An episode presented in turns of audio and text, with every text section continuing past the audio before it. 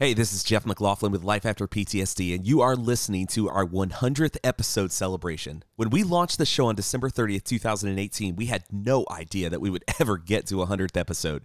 While we've barely scratched the surface of our potential, it's been an incredible ride nonetheless. Without stories, we don't have a show, and we decided that the best way to celebrate our journey would be to bring back some of the favorite stories and let the audience see that they are still thriving. We're serious about our belief that PTSD is not an illness, but rather an injury that can heal, and these stories are the proof. Since we had several good ones we wanted to reconnect with, we decided to make this a two part episode. On part one of our 100th episode celebration, we heard from Sean and Cynthia George from episode 33, who are coming from the Virgin Islands.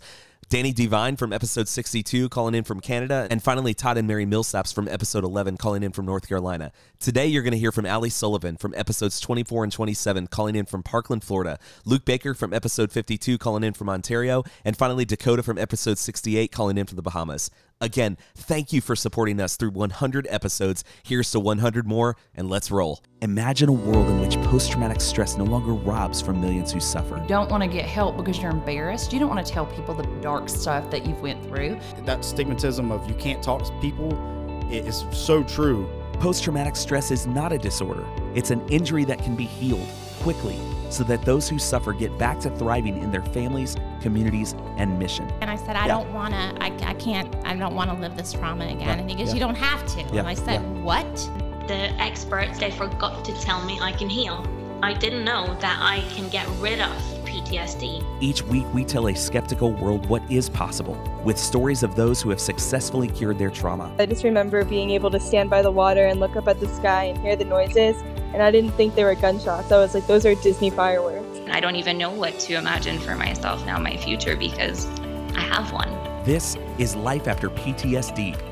Well, I want to welcome everybody to another episode of Life After PTSD. Guys, I, I don't know that we ever thought we would get to 100 episodes when we started this thing out. We just knew we wanted to tell, you know, a few stories, and, and today we're continuing to celebrate uh, now that journey of having reached 100 episodes on this show. We've been doing this show since December 30th, 2018, and uh, on our last show, we had the first of six guests, first three of six guests that we're uh, reconnecting with and revisiting just to connect and see how they're doing now. And, uh, you know, a part of it's kind of to gloat a little bit and to say, hey, what we're doing is legitimate. And we want those stories to be known. We want people, we want sufferers out there to know that uh, there is hope. And, um, and long after we told the original stories, of the six that we selected to be a part of this 100th episode celebration, they're still thriving. And so today we're going to continue uh, that journey. Last week we got to hear from some, uh, just some favorites of ours for sure. We started by talking to Sean and Cynthia George, uh, who were calling in from the U.S. Virgin Islands, kicked it right over to Danny Devine, who was calling in from Ontario, and then finished that episode with Todd and Mary Millsaps, who were up in uh, the North Carolina area. And uh, today we've got some amazing guests, and we're going to start with Ali Sullivan of Parkland, Florida. How are you?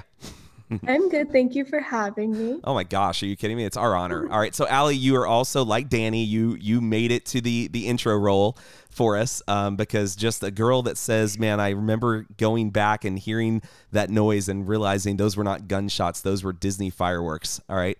So Ali, you you um your mom and I have actually exchanged texts over the the months over years, I guess, since we've worked with you because we live here in Orlando and being a dad who has girls, I have boys as well, but who has girls. Um, prior to COVID, Disney was a regular adventure, and fireworks were our thing. And I just remember hearing your story, and it just that was um, probably of all of the episodes, yours may have been one of the most dear to my heart because I couldn't, I, I just couldn't picture my own daughters being in that situation. And so you were a Marjory Stoneman. Let me say that again. You were a Marjory Stoneman Douglas high school student and being a fellow Coral Springs Parklander from that area. That's uh, also affinity that we share. Um, tell us, uh, tell us the the nutshell version of of kind of your story and really how you got involved with working with uh, your therapist down there. Okay, so uh, about a year after the shooting, I started going to therapy. I finally brought myself to get some help because all of the triggers were getting a little bit too much to deal with in my everyday life. So I went to my therapist, and she told me that she had been trained in this new therapy and she really wanted to try it with me. And I was only the second person she's done it with. The other one was actually one of my friends. And it was actually really, really special that I had been her second patient to do that on. And I had no idea if it would work, but I wanted to try it. I was open to it. And I was shocked at how well it worked because after my first clearing, I had actually gone to Disney World and I was able to listen to the fireworks, which is really special to me. And I was just really grateful for that. And ever since, I've been doing super well and it's been very different. Like you guys said, I've been able to sleep through the night and everything. So yeah, I was really grateful for that. I, I, just, I, I'm, I, I, don't know if you knew this or not, but your therapist, Alan, what, Carrie, what, a month trained maybe or something like that, like in, you know, that modality. Lori okay. Norman, South Florida. Yeah, and I love, I, so I love that Lori got trained in what the Parkland training, that first Parkland training. I think that was uh, what, absolutely. Yeah, was that February, January. Alan? Uh, January, yeah, January of 20, January 25th, 19. Yeah, there you go. So within I don't know what just a few weeks, you know, this this clinician who had gotten her, you know, traditional schooling, master's degree, et cetera, et cetera, has the courage to go to a training where Alan stands up and basically challenges the model, right? I mean, Alan, there's no other way of saying that, that, you know, no disrespect to therapy, but for a lot of that, and Carrie knows this as well, and Carrie does the, the same idea here, that a lot of, uh, a lot of the training that therapists get basically, you know, either doesn't prepare them for trauma or um, sort of programs the message that says this is something that can't be, you know, cleared, that can't be healed, that it is an illness or whatever. And so Lori gets trained, right? I mean, Alan, I mean, she jumps in and then a couple weeks later is working with two students from from Douglas High School in Parkland. I mean, that's pretty fearless, isn't it? Jeff, in that room, there was 30, 32, I think, uh, clinicians. And I asked the part of the school of psychology is a group of people who believe that you have to feel to heal. You have to express your pain yeah. to open a window to healing. And when I ask how many people in this room are feel to heal people, had to be close to three quarters. And, and here, I, here I am at the front of the room saying to everybody, you know, we're going to do this and it's going to be content free. And, and, and not only, I don't need them to feel. In fact, I'm going to keep them perfectly calm and safe to the best of my ability the whole way through. The antithesis, the polar opposite of the feel to heal movement. It's unbelievable. And, Allie, when you go through the, I mean, I, I know that you want to be a good sport, essentially, is what I'm hearing, and wanted to, you know, give, uh, you know, you, you already had a, a decent relationship already with Lori, I know, um, and so certainly had some, you know, there was some credibility and rapport there. Uh, what were you thinking as you go through uh, the protocol the first time? Honestly, I was just trying to stay on top of it and to try to, because we were both kind of going through it together because she was still learning how to do it and everything. So we were just kind of in it together. But it was honestly, I it was my favorite thing that we had tried so far, and I felt comfortable with it the whole entire time. Like I was actually kind of enjoying it. Not gonna lie, it was it was actually kind of fun. I that sounds crazy, but it was pretty fun to just kind of go through it and it was relaxing and I knew that it was working. Like from the when I started it, I already started feeling it working. And yeah. from the first time we left, I was tired, but I was like I was really just excited about it. So Ali, when you walked away from that, and uh, in the subsequent weeks and months, and really even that, since that time, you know, you, you went back into in, into school. I mean, you were already in school at that point, but you know, you're having conversations with with kids that are that are still struggling, that are still traumatized and everything. What what were those conversations like for you? You know, talking to your friends and other kids that were you know that were wrecked, and, and no other word for it on February 14, 2018. I was kind of encouraging everybody to get some help because a lot of people were still feeding into the stigma that they didn't want to go to therapy and all of that kind of stuff. But sure. like during, we would have fire drills and like it would just happen randomly and i would see how traumatized all my fellow classmates still were and it was really really hard to watch everybody when i knew that there was a cure for it. So i was really just trying to encourage everybody to try this and showing them that it actually worked for me so that they would get help too. But for some people it just they didn't want to give it a chance but yeah. honestly it was a little frustrating at times to see it and i was just like well and, and, and, and so uh, alan and carrie i want you guys to speak to that because that very frustration that she talks about i think that you guys see a lot as well you see you know where people are healing and then there is resistance and so it's for whatever reason and uh, you know you want to stand and scream from the rooftops and say guys this is what is possible you know for your life and yet there are still those who are who are traumatized and suffering. I mean alan i know that sometimes we've talked about this and you know we feel like some days you feel like you kind of have the, the cure for cancer and nobody wants to listen or, or not at the world doesn't want to listen. Some do right but the world doesn't want to. So speak to that same dynamic that ali was feeling if you guys would. Uh, if if dr ben and i were on the call together the body of knowledge that's emerging about unresolved trauma preceding cancer, we might have the cure for a lot of cancer, to be honest. That's the truth. Yeah. Clear trauma, clear cancer. And that's a shout out, by the way, to Dr. Ben Raw. He's been on the show before, who does the uh, Design to Heal podcast. Great show. Little plug there because I do the show for him. So go ahead, Ali. Ali said something that, you know, I'm not a licensed mental health healthcare worker. I'm in the complementary system. And, and so I'm very cautious. I'm not allowed to use the word cure but at the end of the day, when the research is completed in the next three to five years by the people who are doing research at places like the uh, Uniform Services Hospital at Walter Reed or at King's College, when that research is published, and also Karim Nader at McGill University doing reconsolidation memories, the work we do um, reconstructs the memory in the in the form that there's uh, new protein synthesized. Every, it is a cure, Ali. You use the right word. But I'm not allowed to say that word. I don't think Carrie can. We I, I, I do crisis intervention and ameliorating symptoms. I have to pussyfoot around this. Makes me crazy. But you use the word. Thank you for saying it. The other thing is, I think senior management. I just I went public uh, last week with Mayor Brooks, and you know, Sean, you'll appreciate this when you get promoted, people who normally get promoted are people who haven't exhibited symptoms of mental illness, including post traumatic stress. If you've got 50 people in the promotion queue and 20 of them have exhibited post traumatic stress, you don't promote them. So the people, when they get to the top, first, they don't even they didn't even believe that it's possible. They say i saw all sorts of stuff. I didn't get trauma. Those people must be weak. And you bump up against that in senior management and then the other side is senior management wants to say senior. They're afraid of making mistakes. They're afraid of trying something new. I spoke to the fire captain here in town when we first opened our center. We invited him to the open house, and he and there's a residential program in my city that does eight weeks trauma uh, healing. You come out, you're medicated, you're isolated, but you're not healed. And he and he he would not come to my open house he would not come to the open house to, to learn anything new. And I had Shane Dabrowski, an EMS guy who'd been traumatized so bad he had life debilitating hives. And I had one of the leading experts in the research of trauma, public speaking, and the fire chief would not come. So that same thing you're running into the schools. I don't, the elected officials don't want to make mistakes. People at the top, they want to go with the status, what's proven. And, and I'm sorry, we're in that we're in that phase where we're going to disprove and, and helping coaching people isn't my life's work anymore. It's crashing through that ceiling is my life's work now, right? And mm. teaching other people how to do the healing. Mm, mm. Such a good word.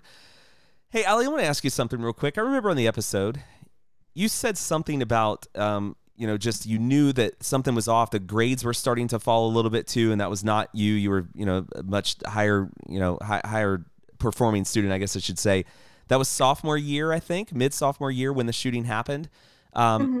Hey, how'd you finish school? Had you just graduated? How'd you do? Yeah, I got straight A's. I, I, I got A's in my first two summer college classes as well. Good for you. Good for you. I mean, Ali, I, I'd vote to change the law right now if we could we could make it younger. We get you to be the president sooner than later. That would be a very good thing in America. But you might have to make you might have to be 35 before that happens. But we're definitely rooting for you there. And uh, just if you would speak to that real quick, I want you to speak to the grade factor, just that the academic performance that increased after you know working on your trauma, and then also you know, Ali, what would you say to the kids? I mean, it's 70 something episodes later after we had you the very first time. What do you say to kids that are that are still reeling and dealing from what happened two years ago. Any thoughts on that?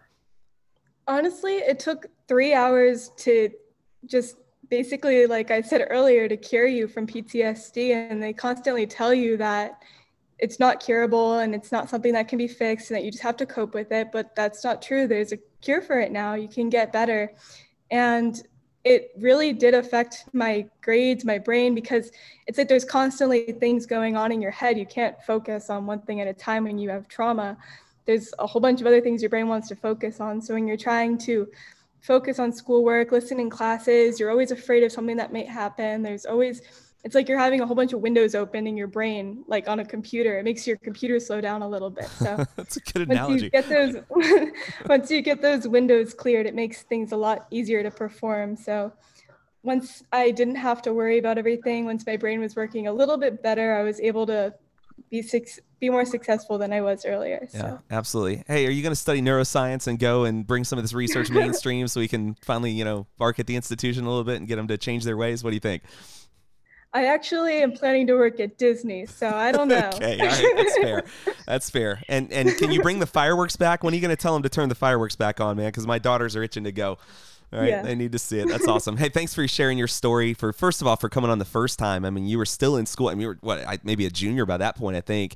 And uh, I, I would not have had the courage as a junior in high school to do something like anything like that. And you jumped on. And you were amazing, and you did it again tonight. Thank you uh, for sharing. We wish you the best, and look forward to continue tracking with your story. So thanks, Allie. Thank you for having me. Uh, no worries. All right, guys. Well, that's one down and two to go. And if you like that, it's going to get even better. And we're going to take a break here, though, in a second. Give our listeners a time to breathe. You are listening to Life After PTSD. Hey, Life After PTSD listeners. We're glad that you love other stories of healing, but what about you? First Orlando Counseling is the premier trauma therapy center in Central Florida with a full staff of trained clinicians ready to help you clear your trauma without re traumatization. Childhood abuse, relationship abuse, a traumatic car accident, birth trauma, first responder or military trauma, even phobias. You don't have to live like this. It's time for you to heal. Schedule a consultation today by visiting firstorlandocounseling.com or call 407 514 4470. It's that easy.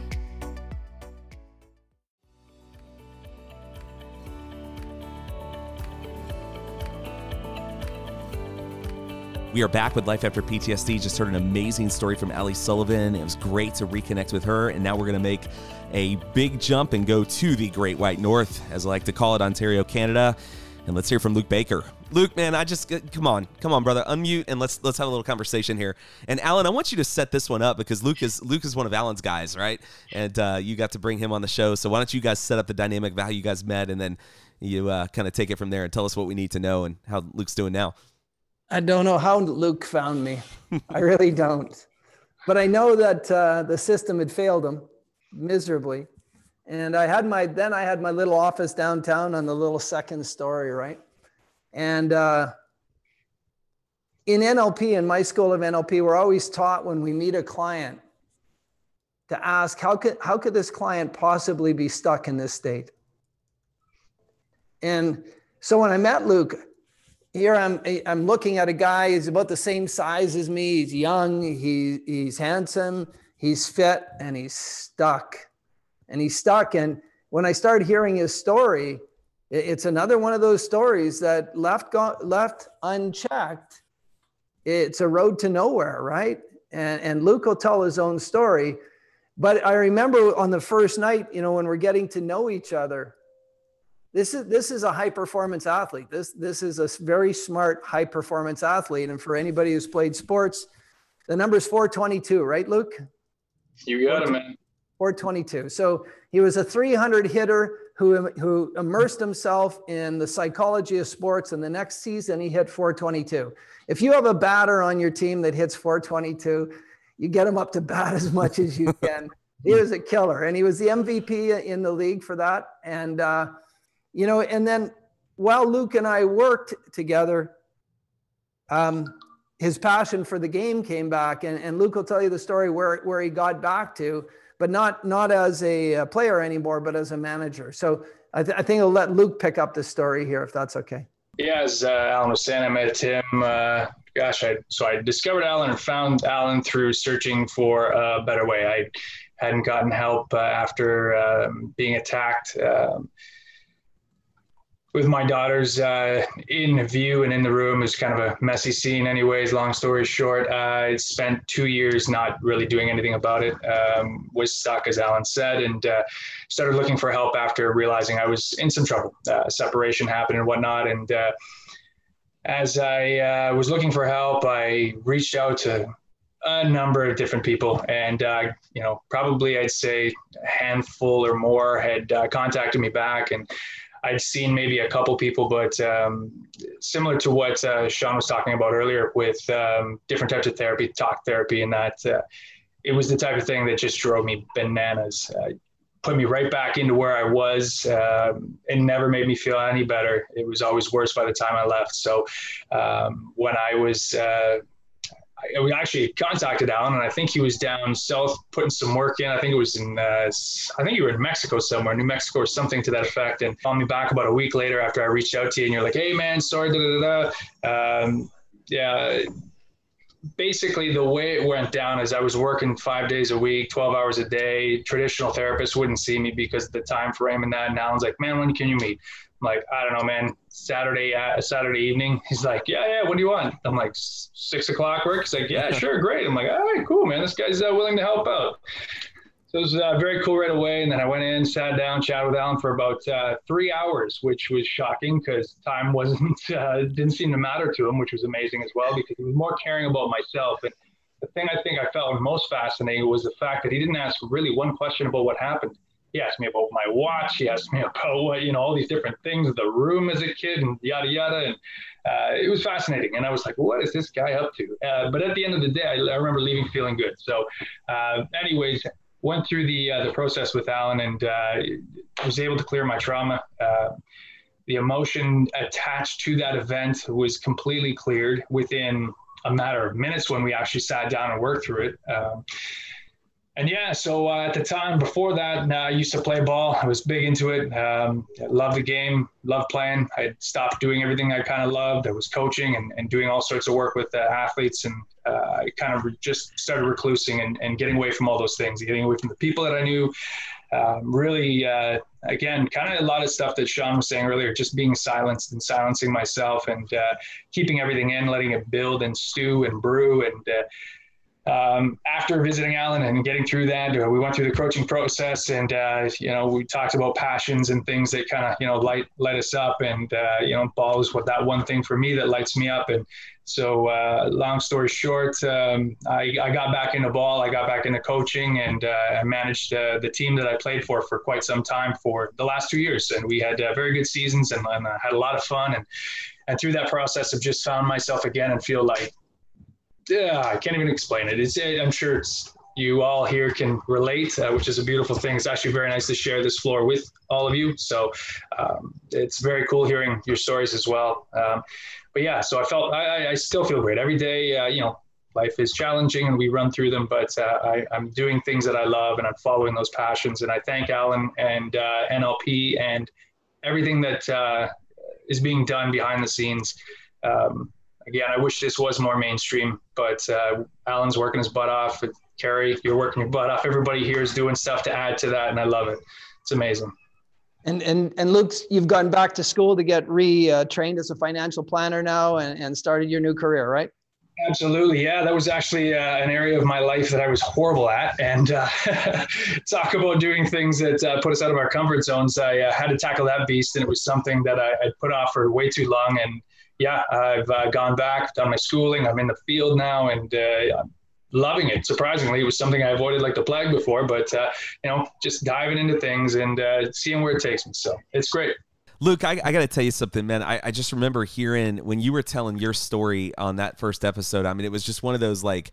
I'm imagining what happened to you in my mind. I was cringing for you, and it was just nuts. And I'm just going, man, this is just we're talking to this good guy here right? That literally had in a in a moment, you know, just something stolen his uh, you know his uh, his sanity. Really, I mean, his his his sense of safety, all of that kind of thing, and you know. I, you're you're one of the certainly one of the most unique faces of PTSD that we've had you know on the show. We've had a lot certainly a lot of military first responders things like that, but you know you're one of those stories you kind of like never see you know coming. What, what but there are people out there that are listening to this show and they are you right before you did the work that you did. And what what would you say to those people? What do you you know you can speak to them more uniquely than any of us. Yeah um, again i'm going to go back to uh, a lot of the things that sean said earlier really uh, hit home for me. Um, people stay silent people don't talk. It's uh, i don't know the culture that we're brought up into. And uh, it's literally if just speaking just getting out there um, finding like I, I, literally i've been doing the um, the 25 push-ups for mental health for 25 days and uh, trying to add some value and some solutions and things I've learned along the way. Uh, books I've started reading because I went and got help. Uh, all these amazing things. So uh, just getting out there, talking about it to start. Uh, looking for some help, you know, just taking little steps, little steps to get going. And then, yeah, um, if they could, um, I've already, I've already repped Alan. I've already talked about uh, Alan and NLP, but I'm going to continue to go back to that. And uh, yeah, it, um, outside of just uh, getting some help and doing anything you can, reading books, doing anything, anything, anything you can do. Get educated, right? Learn what's possible. That's what I'm hearing yeah. you say. Yeah, it's incredible. Hey, man, uh, Alan, any other any other thoughts for him? You want to you want to say some words to this guy and encourage him? Yeah, he doesn't need much encouragement. He hits 422, you know. but it, it, was interesting that when Luke came to me, I got another young man that same summer, very similar circumstance. Both had been violently attacked and woke up. Uh, you know, Luke woke up a couple hours later. This other gentleman woke up four days later, and and we forget that there are barroom fights and there's brawls and people get hit all over the place. And the person that gets attacked, even in domestic violence, can be seriously traumatized and their life starts going sideways. So I, I, you know, thanks, you know, Luke for having the courage come on both times and, and share that. And I'm, I'm just excited because, you know, I, I, I stay in touch with Luke and I see the, the growth and the progress and uh, there's nothing but uh, blue sky. So thank you. Thank you, sir. All right, man. Dakota. Guys, in 2019 and what I, am believing Dakota. What was the date? I, I, thought I heard September 5th. That was the, what was the day that Dorian hit? September 1st. September 1st, and uh, and it didn't leave until when? Uh, probably somewhere in the early morning of September 2nd. So you know, and Dakota is moving to uh, Canada here soon. Well, I don't know. When are you moving to Canada? From what we're estimating, it should be January. Oh, okay, January. Yeah. Get a cost. Where are you moving to, Dakota? Uh, Prince Edward Islands. I'm doing college uh, with Holland College. Culture shock. you know, have you been there yet? Uh, no, but I actually have a family member who's been attending University of PEI up there. Yeah. And she says it's wonderful. It is, man. But uh, it's probably one of the most picturesque but quaint and quiet. You know, you got to you got to like a five mile causeway to cross a big body of water to get there. Oh my goodness! Yeah, it's beautiful. That's, it's kind Alan, of perfect Alan, for you he, coming say, your He lives out island. in the middle of the Atlantic Ocean, man. So come on, this is like this is going to be perfect. Just a little bit cooler in the winter, right? That's all. Dakota, tell me, uh, I, you know, first of all, you kicked off our second season, and you know, basically here here's how this got presented to me. I mean, you got to understand, Alan and Carrie send messages randomly at times. Hey, I got this guest. I got this amazing person, which uh, gets me jazzed. It's always exciting. But Carrie's telling me about you. First of all, she tried to get me on some rickety little airplane to fly down to the Bahamas. I already have an issue with flying anyway, right? She says, "Oh, no worry, it'll be fine." Comes back and tells me, "Yeah, it was pretty bad. Like I didn't think we were gonna make it." I'm like, Carrie, this is not helping things. You but should clear that. Jeff. I should. I should clear that at some point. Maybe maybe a guy in Canada can do that for me. But anyway, Carrie comes back and tells me about you and says, uh, "Yeah, we got this. We got this guy Dakota. We can get on here." And so we get you on the first, you know, the first episode of season two. And first of all, Dakota, right away, I knew that you were a special uh, young man. Just it's so polite, so well spoken, and everything. And oh, no, just let, a, let me know, interrupt there. I need to interrupt. Yeah. What I said is he's he's kind of quiet. I don't know if he'll say much. Oh my gosh, he didn't he stop talking. Talked and he was amazing. and Jeff is texting. Jeff's texting me going is this the right kid? Is this the one you said was kind of shy? Where's like, the quiet kid, so Carrie? Well he did such a good job. So it was funny. I was like, no, this is him. There's not another one. Dakota, you're on yeah. September 1st. I mean, you we I remember us posting on social media a picture that you had sent me that looked out, I think, the front of of the of, of your house. And um, I, I thought I was looking at the ocean, man. I mean, I literally did. And it was supposed to be land. Yeah, it that was actually a picture taken from my uncle's house. Uh, uh, yeah, it's not that far of a distance, but yeah, that like that was like 15 feet. Yeah, yeah, and you lived through that. You experienced that along with a whole slew of people on on the islands out there. And uh, hey, if you would just tell us the tell us the you know the nutshell of kind of the trauma that you experienced, and then how you and Carrie met. Well, to put it as simple as I can, um, few days before the hurricane, everybody was talking about how this could be another Hurricane Floyd, and parents talking about how you know some things not, might not happen after this hurricane, like schools might shut down, etc. Like not as bad as what we thought it would be. And September 1st, slowly as the morning kept going and going, like eight o'clock in the morning, wasn't so bad. Nine o'clock started getting bad. 11 o'clock, really bad. 12 o'clock, water pours in. Like we had to swim out of our house and hang on to the front front part of our house with the railings and wait there for 30 minutes while the eye was slowly passing over us. And after that, we swam over to my uncle's house and basically stayed there for the next week or so, just trying to figure out what we could do from there, trying to think about who's alive, who's not, who do we have to worry about, what's going to happen if this thing turns around, etc. Like this is just within the simple week of when I was supposed to begin my last year in high school, my my final walk through and start my life. But sometimes things just happen.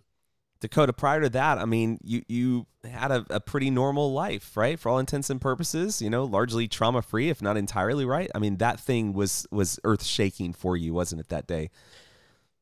Yeah, it was. Uh, coming from a life of just knowing no actual trauma or anything beyond what I would really deem trauma or something traumatizing, it's it's a lot. Just being 17, you know, you're just beginning your life, and then all of a sudden you're experiencing almost dying and almost losing everything you have or the people that you love so much all in one day. Yeah, yeah. Hey man, tell me what was it again that you first like what what was the first indicator for you where you said man something you know in the aftermath where you knew personally right that man something's there's trauma there's something not right here how did you know um well to be honest that your grandmother said you have to come talk to someone yeah well, sometimes yeah. others notice for us don't they but uh that's the funny thing it, Mm, the trauma didn't really set in until months after. Like my brain just managed to push it all away until it felt like it was ready to deal with it. And a few weeks after we actually reached Spanish Wells, my grandma was like, "So there's a therapist on the island, and she would like to talk to you." And I was like, "Okay, I don't really see why I need to go to a therapist, but I'll do it anyway, just to make you feel better." And that's when I met Carrie, and she was I think that's what he said and that's what he said. I- am here uh, just to make my grandmother feel better. So, you know, I don't really have anything to talk about. Oh, I'm a little anxious, but but I don't really have anything to talk about, but I need to make my grandmother feel better. So I said, Well, you want to try this thing that I do? He said he was so polite in his lovely accent and said, and you know, I'm a sucker for accents. So, uh, sure, I'll, I'll try it. so she runs the protocol with you right dakota i mean tell me what you're thinking when this is going down how's that rolling for you Yeah, I kind of sat there just trying to explain to the best of my ability what it was like and what I felt from it. At, at that time, I didn't feel much. I was just happy that all my family survived and we were able to get out of that terrible situation and just, you know, put a new step into life and see where we could go from there. Mm, mm. Dakota, you're going to school in Canada now, right? Which is pretty cool. Alan said, "Man, you just you like apparently these a few more months. well, a few more months, but you like these places that are uh, that are new and different for sure. I love it going to Prince. You know, um, there there's others who are who are out there, whether they experienced what you experienced in Dorian or you know just you know the the the teenagers, the young adults of the world out there that have experienced trauma in their own uh, realm. You know, a word of encouragement you might say to them. You've you've gone through the process of having your world rocked and sort of getting on the other side of of, of that and you know healing from that trauma. What what do you say to them?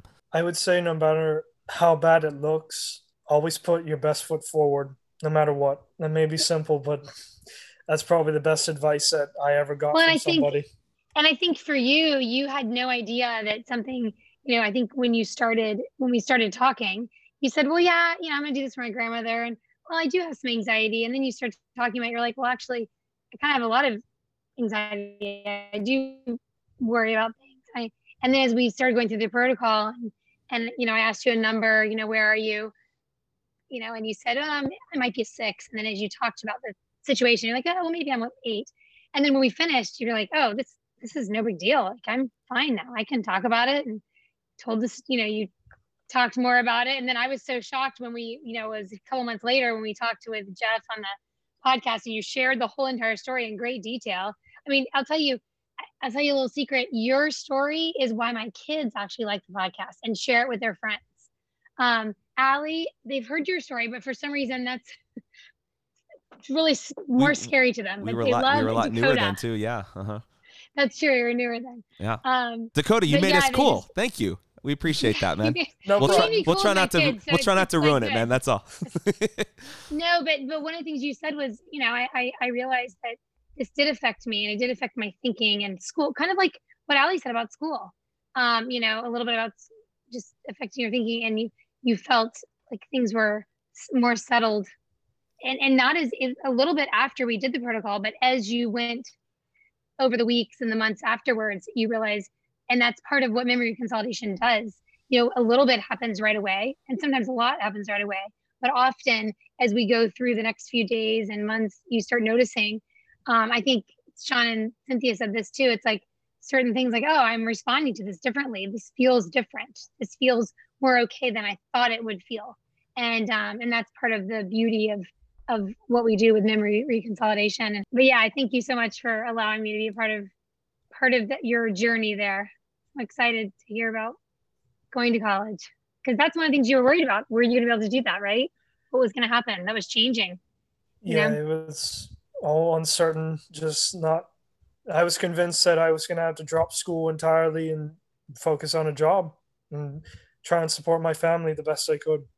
Dakota, oh, you're going so to college, buddy. All right you, you got a future ahead of you. You got a world to change, and uh, and, and you're going to do that. Uh, you guys are, uh, especially you, you youngins that were on the, the show with us and have been on these episodes, are just inspiring to us. We just um, we have such I have such faith in the generation that's taking. You know, I, I know that a lot of times that's not the message that comes to you guys, and I just I think it's nonsense. Like they, the world does not see the kids that I see and I, I, see it in you. I see it in Allie and, and others that we get to meet, and um, you guys are incredible. And so, you know, again, it's our job to get you guys ready for that. You know, to, to get you trauma free when when that's a possibility for us, and uh, and we're um, we're grateful for that opportunity for sure. Hey, man, thanks for sharing. Thanks for being a, a part of this, and and I hope you'll stay in touch and keep us up to speed with what you're doing in the future as well. We want to know. Well, thank you so much for letting me be here, and I just want to say to everybody here, I'm so glad that I can talk to other people that have faced not similar experiences, but have faced similar consequences. Yeah, yeah.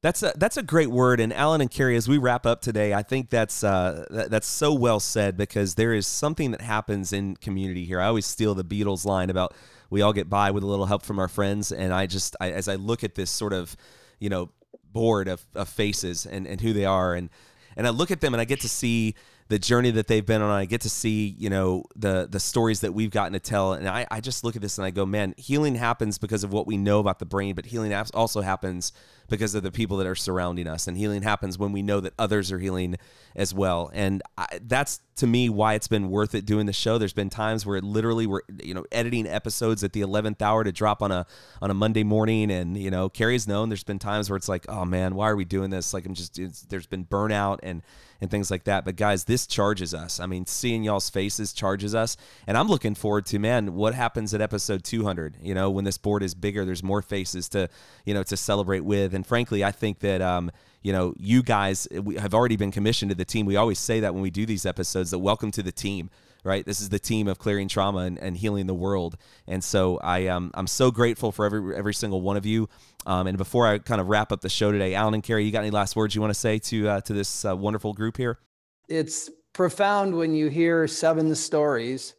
And when you start listening to the literature of intention, especially when groups of people come together with the same intent, and that we can impact people at a distance by focusing on somebody or something as a group. Tonight, we're a group of seven, all focused on one thing to, to ameliorate the consequences when we've experienced traumatic things. And, and you guys, you guys all know people you've suffered and you know other people who are suffering.